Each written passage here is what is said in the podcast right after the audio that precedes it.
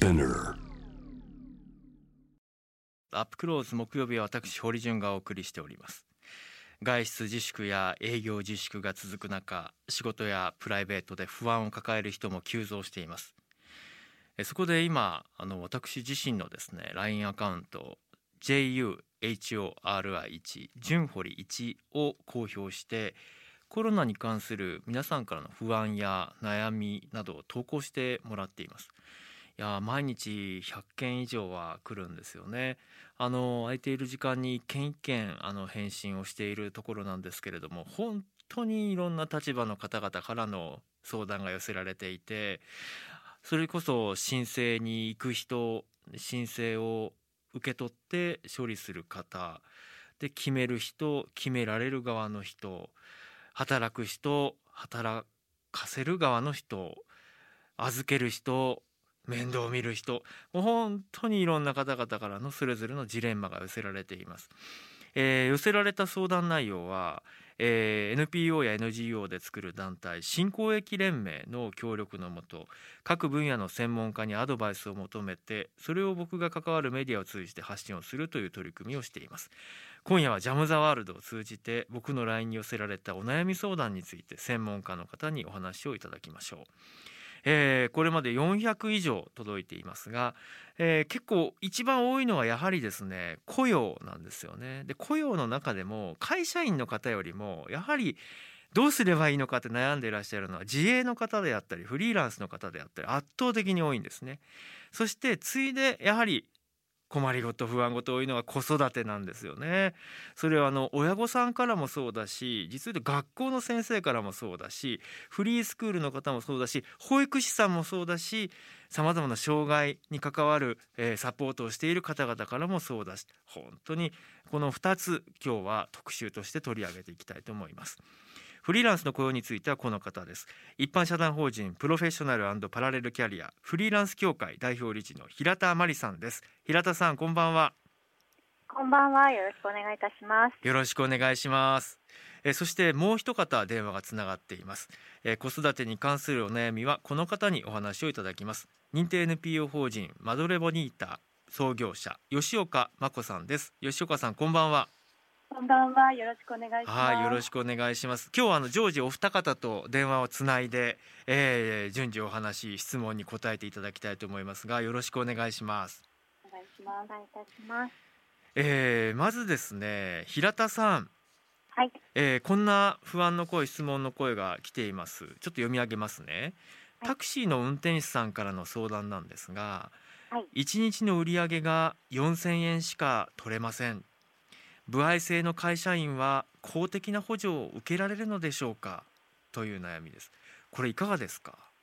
そうですね、その歩合制の会社員の部分が、まあ、歩合制の業務委託をもし指しているのであれば、あの業務委託で受けていらっしゃる方の個人事業主になりますので、まあ、開業届出してでも出していない方でもあの持続化給付金の対象になると思います。ただあの会社員として雇用されている場合ですとあのいわゆる事業者ではないので、ええ、あの持続化給付金ではなく、えー、生活福祉資金貸付制度というのがありましてあのこちらは、えー、最大4ヶ月で80万円が受け取れる貸付制度なんですけれどもあのこれもあの、まあ、返すのが難しい方生活困窮している方に関しては返済免除ということもありますのであのそちらを使っていただくのがよろしいかなと思います。またあの会社側雇用する会社側はですね雇用調整助成金というものがありますので、まあ、それでしっかりと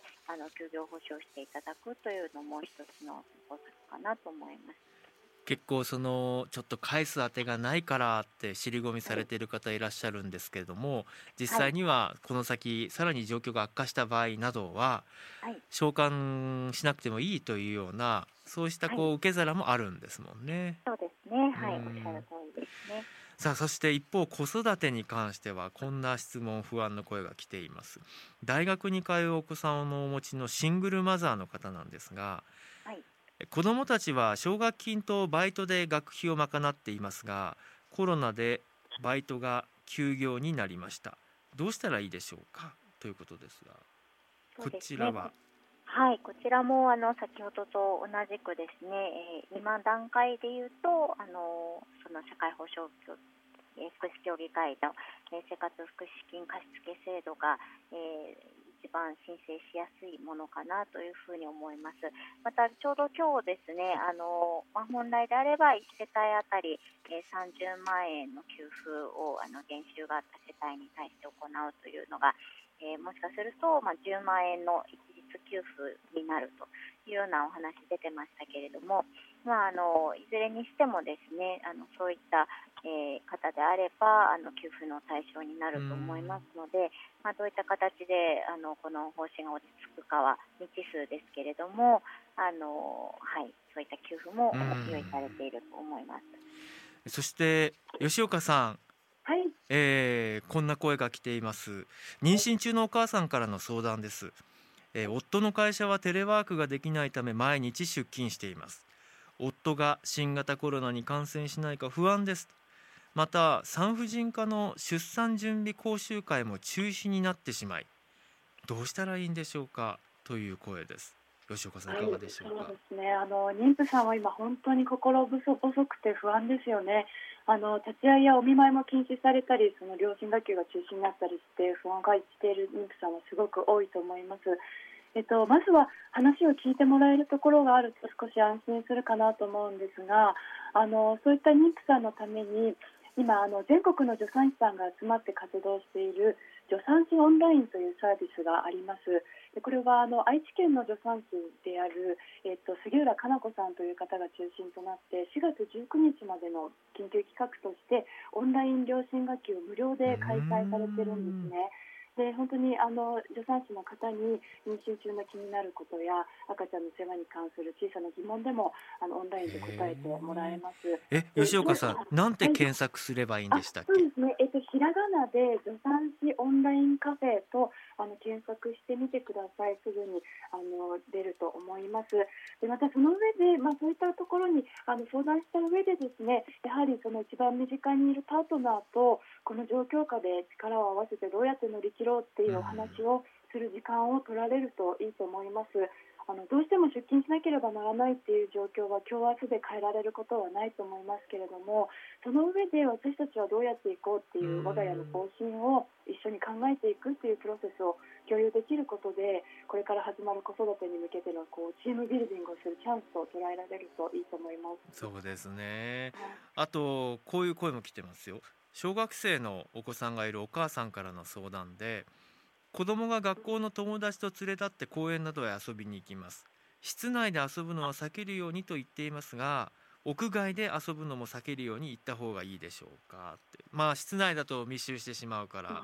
でまあでも外に行って公園で触れ合うっていうのもどうなのか。まあその悩みですね。いかがでしょうか吉岡さん。子供が外遊びできないのは本当にかわいそうですよね。あの私はそのお医者さんではないのでその可否を言える立場にはないのですがあの例えばその日本小児科学会のホームページではあの感染リスクを下げるためにというアドバイスを掲載されてます。で例えばその風邪の症状がある時には外出を控えるとかみんながよく触れる場所に触った後は手洗いをするとか飲食の前にも手洗いをするとか、まあ、当たり前のことですけれども、えー、まずこれを徹底するということと、まあ、あとは家に帰ったらすぐにお風呂に入るとか、そういった対策をあの例えばこの機会に子どもを含めた家族みんなで家族会議を持って外遊びについての我が家のルールを作るといったことができるといいんではないかと思います。そうですね、えー、子育てに関しては吉岡真子さんそして雇用に関しては平田真理さんにお話伺っております。さあ改めて雇用に関してです、えー、平田さんよろしくお願いします。はい、えー、友人が派遣労働者という方からの相談ですえーはい、週5勤務の契約で働く派遣労働者の友人が一方的に1日おきの出勤を命じられたり突然出勤停止の連絡が来るなど翻弄されているとのこと。解雇であればハローワークへ行って保証を受けながら次の仕事を探すこともできるけれどもこの現状での退職は自己都合退社となって保証は3ヶ月後にならないかと何ともじれったい状況なんですがという話ですねいかがでしょうか平田さんそうですね。私はあのフリーランス業務委託のことはあの割と専門なんですけども、雇用については一般的なことしかあの答えはできないんですけれども、あのおそらくいわゆる失業保険であれば、あの自己都合退職の場合ですね、あのなかなか難しいのかもしれないですけれども、あの普通に、えっと、先ほど申し上げたような緊急のですね対策ということで言えば、えーあの非常に柔軟にですね対応するようにという Q&A も出てますので、あのあまり細かいことであの要件を狭めるっていうようなスタンスはあの政府にないかなというふうに理解しています。あと一つなんですけどこれですね、はい、コロナの影響で仕事がキャンセルになったのは事実なんですがそれを証明する契約書のようなものがありません、どうしたらいいんでしょうか？はい、ここはあのご心配されなくて大丈夫かなと思います。あ大丈夫ですか？フリーランスははい、口約束が横行していて、契約の実態ですとか、原資を証明できない方がいるという問題は、我々もずっとあの政府にお伝えをしていて、あのほとんどの事業者向けのあの施策においては、えー、前年度、去年の確定申告をあの白色申告でも構いませんので、しっかりされている方であれば、えー、対象となるような形のものがほとんどです。で一つだけ、えー、小学校休業と対応支援金というですね、あの小学校とか、まあ、保育園の休校休園を理由で、日額4100円が給付されるという休業保障があるんですけれどもそれだけはあの、まあ、休業保障ということで労働者に近い働き方をしている方が対象という施策になりますのであのそれだけはまあ契約書が必要なんですけれどもそれ以外は、はい、事業者向けの施策であればあの確定申告で大丈夫です。同じような悩みの方がリスナーの方から来ました、ね、フリーランスのミュージシャンです。フラメンコ舞踊のライブやコンサートなどの伴奏者としてギターを弾いたり歌を歌ったりするのが主な仕事です。私の月の収入は30万円程度ではありますが、まあ、今回3月から5月は全くの無収入。その先も見通しは立ちません。フリーランスを対象にした支給頼りにしたいのですが契約書を交わされることはまずなくギャラはその場で現金手渡しなんですということですがこういう方も大丈夫だということですよね。そうですね、おっしゃる通り、うん、去年に関して確定申告をしていただいて、あと今年に関してはあのご自身で帳簿をつけていただくという形で、あの帳簿の形式は特に問いませんので、あの普段確定申告のために控えていらっしゃるような形で、エクセルでもクラウド会計ソフトでも何でも大丈夫ですので、それをあのつけておいていただければ給付対象になるかと思います。はい、ありがとうございます。外出自粛営業自粛が続く中浮き彫りになったお悩みからフリーランスの雇用問題と子育てに関する相談事に対してこの方々から今夜はアドバイスをいただいています。一般社団法人プロフェッショナルパラレルキャリアフリーランス協会代表理事の平田真理さんと認定 NPO 法人マドレボニータ創業者の吉岡真子さんです。後半もお二方ともよろしくお願いします。よろしくお願いします。はい、あ、もう見事な今シンクロを見せました。あの今回は新公益連盟という NPO、NGO などで作る団体の皆さんに僕も働きかけたところすぐ各分野で活動されている皆さんを紹介していただいて今夜のテーマは平田さんと吉岡さんご登場いただいています。さて、えー、子育てなどに関していろいろお答えいただきたいんですがこういうここものも来てますね。吉岡さん、えーはい、結婚式を8月に控えた女性からの相談で友人に結婚する事実をまだ言えないでいます。延期にも条件があり4月挙式予定の方は8月まで年内など期限付きで延期対応している会場もあります。どうしたらいいでしょうかというそうですねあの結婚式についてはあの最近あのウェディングプロデュースのウェディあのクレイジーウェディングさんっていうあの会社さんがツイッターのライブ配信で相談会をしていたりとかあとオンラインフェアっていう取り組みをされたりしているんですよね。なのでこんな時だからこそ改めて相談してくださいみたいなサービスをされているところもあるのでそういったものを例えばパートナーと一緒に見たり参加してみたりするのはいかがでしょうか？なるほど。結構先ほどからねオンラインでいろいろこう、うん。受けられるサービスや相談会っていうのはあるんだということをね吉岡さんいろいろ教えてくださってますけれども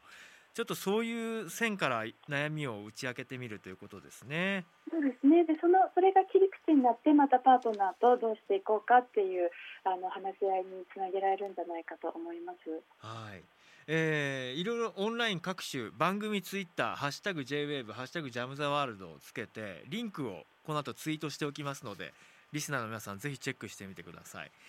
そして吉岡さん引き続きなんですが、えー、リスナーのしそ紫さんラジオネームしそ紫さんからです。我が家は夫と3歳の保育園児と私と私のお腹の中の赤ちゃんの4人がいます。夫婦でテレワークをしながら交代で育児をしていますが2週間で限界を迎えつつあります。もし私と夫が2人とも感染しダウンした場合3歳児を一体誰が見てくれるのかとても気になっています。いや吉岡さんしそ紫さんの不安は切実ですよね。本当に不安ですよね。もうでも本当にできることをするしかないと思うんですけど、まあ、あの少なくともテレワークができているということで、あのそういった外出のリスクはね、あの減らせているので、あのあとは本当に免疫力を高められるようなあの規則正しい生活をするとかあとやっぱりまあ2人のまあ時間割を改めて話し合って作るだとかあのこういうテレワークになったからこそのあの新しいルールみたいなのをやっぱりご家族で作られるっていうことが必要になってきますよね。やっぱりその何時から何時までとかそのある程度こう家庭内の秩序をどう作るのかっていうのは、これは結構ポイントだということですね。そうですね。でそこを結構どちらかが遠慮してたりだとか、ええ、今までの習慣であの例えば妻側の方が夫に合わせてたりとかあのそういうことって意外とあると思うんですけれどもあの本当にまっさらの状態でこの難局を2人でどう乗り越えるかっていう話し合いをあのするしかないのかなと思いますね。はいえー、そしてちょっとお二人とはあのー、テーマが違うのかもしれませんけれどもラジオネーム99さんからコロナ禍で両親が心配になり某有名スーパーで働く母に LINE をしたところ日々残業依頼があり本当に大変精神的負担が大きいという返事がありました。在宅ワークの増加で住宅街はかえって人が増えスーパーにも家族連れで来店する方が多いそうで密集していたら意味がない。必要最低限の買い出しは1人でしてほしいし荷物が持ちきれないなら店外で待つなどしてほしい。買い物の回数を減らす工夫もしてほしいとのことでした。そうね。スーパーマーケットで働いている方々も本当不安の中奮闘されていらっしゃるので我々の方で気をつけられることっていうのは実践していかなきゃいけないですね。いや吉岡さん平田さんあの、今回のコロナを受けての質問お二人のもとにはどんな質問相談不安の声が寄せられているのかなと。平田さんいかがですか？そうですね、あの一番多いのはやはり持続化給付金に関する問い合わせです。でまあ、開業届を出してなくても大丈夫かっていうような声に関しては、あの白色申告でも大丈夫ですっていうことを、まあ、お伝えしているんですけれども、あともう一つ多いのが、え今年開業した方ですね、去年の確定申告がない方は、えー、どうすればいいかというお問い合わせもあります。でこれに関してはあの今検討はしているんですけれども、ええ、もしかすると、まあ、難しいかなというようなことも思っております。ということは今年独立して、はい、その前年の経営実績が証明できない方はちょっと今の制度上では漏れてしまう可能性があるということですか？そうですね。一応あの政府も課題として認識してあの検討はしてもらってるんですけれども、うんうん、それをありにしてしまうと、まあ、不正受給の温床となりかねないということもあの懸念としてありましてあまりここで不正受給が起こるような仕組みにしてしまうと結果的にフリーランスの方々への批判社会的な批判というのが高まってしまうことにもなりかねないのであのしっかりとそういったあのことが起きないようにするっていう中でですねあのどうしても難しい部分がありまして、まあ、それに関してはあのこれ持続化給付金以外の支援策もいろいろ出てますのでそちらを使っていただくっていうのが現実的になってしまうかもしれません。うんあの新型コロナウイルスが減収の理由理由なんですよっていうのを証明するのっていうのは何か特別な何か証拠的なものは必要なんですか？えっとですね、あの率直に言うと、えっと、そんなに証拠が、え、必要ないということになります。あのもちろん、どの制度もですね趣旨としては、え、新型コロナウイルスに対する、まあ、支援策ということではあるんですけれども、まあ、そのウイルスの感染症拡大の影響のあり方というのは様々ですので、確一的にこういうことで証明できるということでもないと思うんですね。なので、あのまあ、ももちろんあの不正受給はあの詐欺罪に問われますのであの気をつけていただきたいんですけれどもあのしっかりと、まあ、申請の時に説明をして分かっていただくということで政府も柔軟な対応をしてくださるとは思います。吉岡さん。はい、えー、産後のお母さん方のケアなども続けてこられました。で今は本当に子育てやいろんなお父さんお母さんから全般的にいろんな声を聞くことになっているかと思いますけど吉岡さんのもとにはどんな不安の声や心配事が寄せられていますか？そうですねまずあのとにかくこの閉塞感と孤独感っていうのはすごく大きいですね。でやっぱそういった方々があの少しでもやっぱりストレスをあの減らして、えー、誰かとつながれるっていうことがすごくあの大事だなと思っています。あと一方で本当に本当の意味で困窮してしまっているようなシングルマザーの方もたくさんいらっしゃいまして、今他のその一人親支援の NPO ともあの連携してあのいろんなサポートをしているんですけれども、あの例えば、えーと、先ほどのちょあの、えーと、お子さんの収入が減ってしまって、学費があやあのどうしようっていう方がいらっしゃいましたけれども。奨学金バイトで賄ってま、奨学金とバイトで学費を賄っているがバイトが休業になっちゃった。ねそうですね、でそういうケースもあの例えばその一人親支援の NPO でシングルマザーズフォーラムさんというところがありましてそこがあのいろんなその学生支援機構という奨学金の団体にあの届け出をすると給付奨学金の支援対象になるだとかあの小口の家計制度などいろんな支援制度を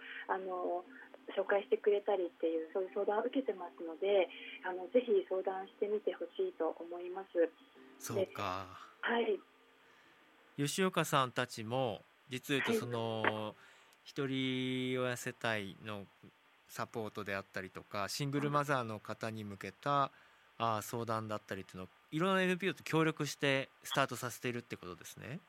そうですねで私たちの専門は本当に体のセルフケアだったり、うん、あの人とつながるっていう部分なのであの実は今週からシングルマザーのためのあのセルフケア講座っていうのをオンラインで行っていまして、えっと、今まで4回もすでに行ったんですけれどもあの全国からシングルマザーの方があの参加してくれていまして。それであの本当にこう生活が困窮している中で、いろんな支援も受けてるんだけれどもでも自分自身のケアが一番後回しになってしまうっていうことにやっぱり気づきましたっていうふうに言ってくださっていて、えー、本当に簡単にストレッチとかこう体を動かしたりあとはあのそのズームのブレイクアウトルームで2人組で話したりっていうちょっとしたセルフケアなんですけれども、あのそれをすることで本当に気持ちが軽くなってだとかあの体が疲れていたことに自分で気づいたとかあのそういう気づきを得られてあのすごくストレスが軽減されたっていう声もいただいてます。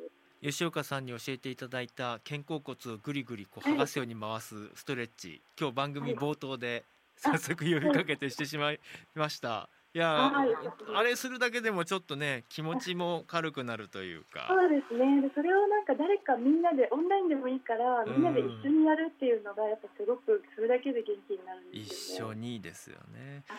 さて平田さんはい、あのリスナーの方からさらに質問が来ました。人間だものさんからです。個人事業主のガラス工芸作家です。売上が5月から8月に集中しますので昨年度の比較が8月にしか出せないのです。8月でも申請はできるのでしょうか？よろしくお願い申し上げます。あつまりまあ今だったら2月とか3月とかその分の実績と比較しがちですけれどもいや、はい、そもそもの繁忙期が夏だからそれそ、ね,、れと比較したいんですけどというまあこれはどうなんでしょうね。そうですね。あのそういった季節変動がある方とかもともと平準化されてないあの収入の入り方をされている方、たくさんいらっしゃると思うんですけれども、そこもあの課題として政府にお伝えはしていまして、あのしっかりとですね対応で漏れなく対応できるようなあの工夫というのを今ちょうど調整していただいています。でこの持続化給付金自体ですねあの特に今期限を切られているものではありませんので、ええ、まあ、あの本来であればもうこういう外出自粛とかも短く済んだ方がいいとは思うんですけれども、まあ、万が一長期化したことも踏まえてですねあの今すぐあの申請しないといけないというものではありませんので、むしろあの減収の幅が一番大きいに申請する方がですねあのもらえる金額としては大きくなるということもありますので。はい、あの今は本当にもう来週とか来月の資金繰りが困っているっていう方に、まあ、問い合わせとかあの申請を先にまあ譲ってあげていただいてあの今すぐ困るわけではないとかなんとなくもらえるかどうかチェックしたいっていうような方は少しですねあのお待ちいただくことで窓口もあのパンクせずにですね本当にあの困っている方が速やかに救われることにつながるのかなと思います。そうですね。先ほど言ったその窓口が混雑しているっていう職員の方からの心配事はこれは申請する側があのある程度誰かにその優先順位をきちんと意識しながら申請していくっていうことが改善策の一つなのかな、はい、っていうことですかね。ね。やはり想像力をあの思いを馳せてですねあの思いやりを持ってお互いにあのやっていくっていうのがやっぱりこういう緊急事態はあのみんなで必要なことかなと思います。あの平田さんが書かれた記事や平田さんが解説されている記事あの、はい、検索すると平田真理さんで検索したりフリーランス協会で検索するといろいろ出てきますけれども、はい、あのぜひこれ読んでくださいとかここにアクセスしてみてくださいっていうものがあればぜひ平田さん教えてください。あはいえっと、フリーランス協会で検索していただくとホームページが出てきてあのトップページからですねあのこの新型コロナウイルスに関連する情報ということでバナー貼ってありますのでその先でいろいろな支援策の解説記事を常にアップしています。でメールマガジンですとか SNS に登録フォローいただきますとそちらでも最新情報をあの随時共有してますのであのぜひあのご登録いただければと思います。あと経済産業省がですね、ええ、LINE アカウントで事業者サポートのアカウントを開設しています。これがあの非常に分かりやすい UI になっていて、あの新着情報どんどん入ってきますので、ええ、あの LINE で経済産業省事業者サポートで検索して、あのぜひ友達追加をしていただければなと思います。はい。吉岡さんいかがですか、マドレボニータの活動を含めてこれをぜひアクセスしてくださいというものがあれば教えてください。ですね、えーと、マドレボニータでもあの実はオンラインのあの、えーと、カップルで参加できる両親学級っていうのは実はもうすぐリリース予定でして実はこの騒動が起きる前からずっと企画していたコンテンツなんですね。であのそれも間もなくあのリリースしますのでぜひご利用いただければと思います。で先ほど言っていた一人親支援のあの、えーと、プログラムもまだ継続予定ですし、えーとオンラインでできるあのプログラムを次々、えー、リリースしていきますので、えー、えーとマドレボニータのあの SNS、あのフェイスブック、はい、あのツイッター、インスタグラムで、えーと、最新情報を提供していますので、ぜひご覧いただければと思います。ありがとうございました。えー、今夜は新公益連盟の協力のもと一般社団法人プロフェッショナルパラレルキャリアフリーランス協会代表理事の平田真理さんと認定 NPO 法人マドレボニータ創業者吉岡真子さんにお話を伺いました。ありがとうございました。ありがとうございました。ジャーナリストの堀潤です。いや僕は今自分の LINE の ID を公開してそこに新型コロナでいろんな不安ありますよね。何かあったら連絡くださいね。なんていうふうに JUNHORI1 純堀1っていうのを公開してるんですけれども。あのリスナーの方から格安スマホのためか堀さんの ID 検索ができません。何か良い方法はありますか？とあるんですけれども。いやこれは LINE のアプリが入っていればできるんじゃないかなと思うので LINE のアプリを立ち上げて、えー、JUNHORI1 って検索してみてください。さてあの今日のあのアップクロースでは子育てやフリーランスの方のお悩みについて専門家のお二人に答えていただいたんですがあのちょっと私事でもあるんですけれどもあの映画館映画業界いや非常に今しんどい状況で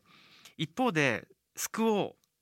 サポートしようそういう声も広がりつつあってでこの間ですね署名運動で「セーブ・ザ・シネマミニシアターを救えプロジェクト」というのが立ち上がっていてちょうどえ、15日ですね。昨日、えー、休業外出の自粛要請で生じた損失の補填を求める要望書を内閣府文化庁などに提出しました、えー、これはもう7000筆近くが集まりました。で、えー、合わせてですねクラウドファンディングの取り組みも同時に、えー、走っていましてミニシアター支援で1億円突破。国内最速と。3日で1万人以上と。なっています。いやこれは本当にあのありがたいというかねやっぱりこういう時に文化を絶やしてはいけない。みんなで支えよう。そういう声が広がっていることに大変勇気づけられます。ちなみにあの大体年間1300本ぐらい公開される映画のうち1000本がミニシアターだっていうんですよね、えー、これ緊急事態宣言の対象エリアが全国に拡大されていくとなるとえー、これまでは開けていられた地方の映画館とかもなかなか厳しい。ぜひ皆さんあの署名は一旦提出しましたけれどもアクセスできますしクラウドファンディング今実施中ですのでぜひ力を貸してください。堀潤でした。